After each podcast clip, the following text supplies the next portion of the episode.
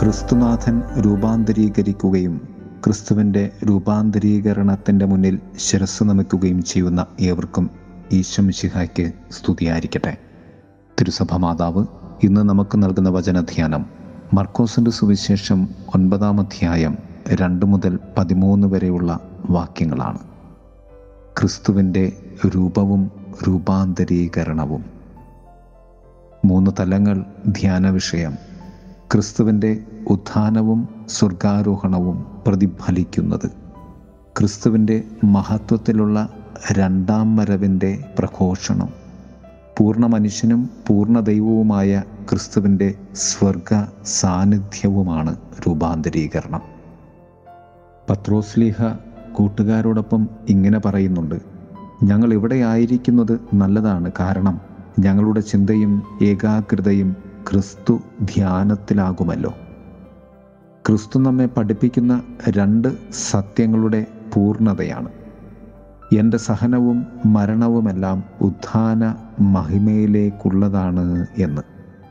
ക്രിസ്തുനാഥൻ താൻ പൂർത്തിയാക്കുവാൻ ഇരിക്കുന്ന സഹനത്തിന്റെയും മരണത്തിന്റെയും ഉത്ഥാനത്തിന്റെയും സത്യങ്ങളുടെ പൂർണതയിലേക്ക് പ്രവേശിക്കുവാൻ ദൈവ പിതാവിന്റെ മഹത്വത്തിലൂടെ ശക്തിയും ധൈര്യവും കൃപയും ആർജിക്കുന്നതാണ് താബോർ അനുഭവം.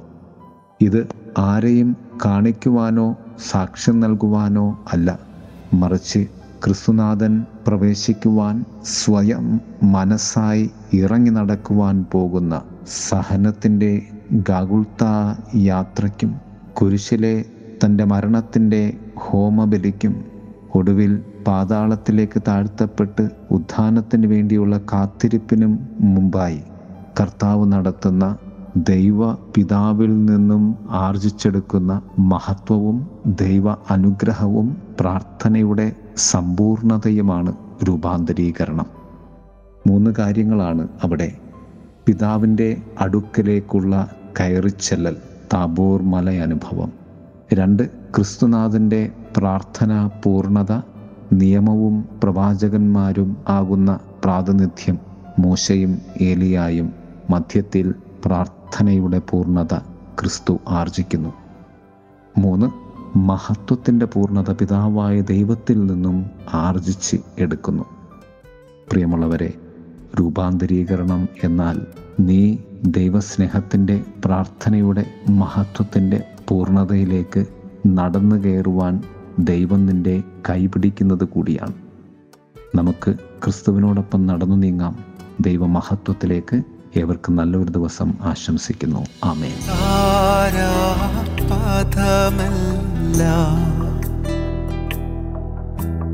നാഥൻ കൈകളിൽ ചെറുതരി മണൽ പോലെ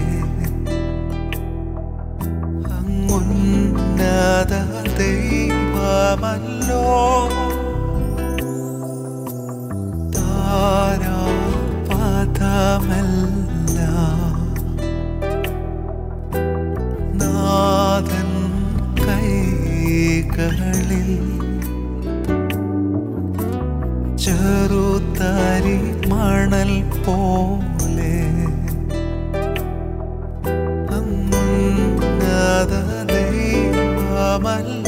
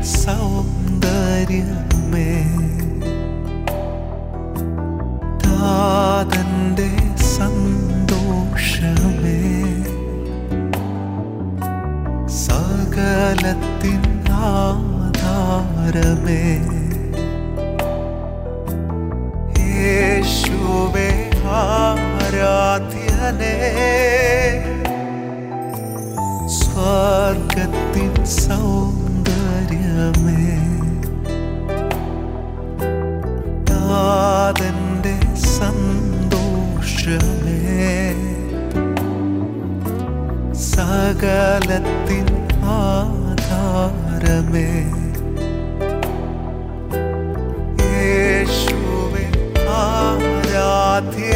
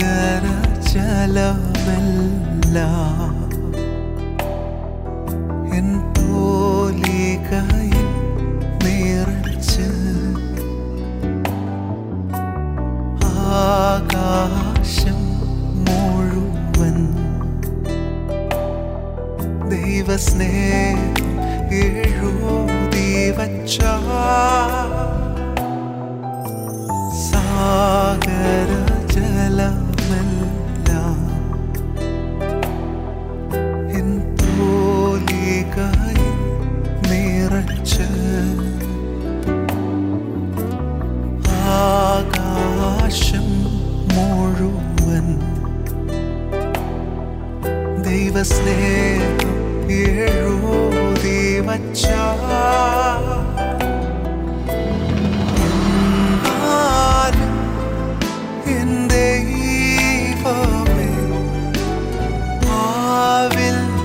ഒരു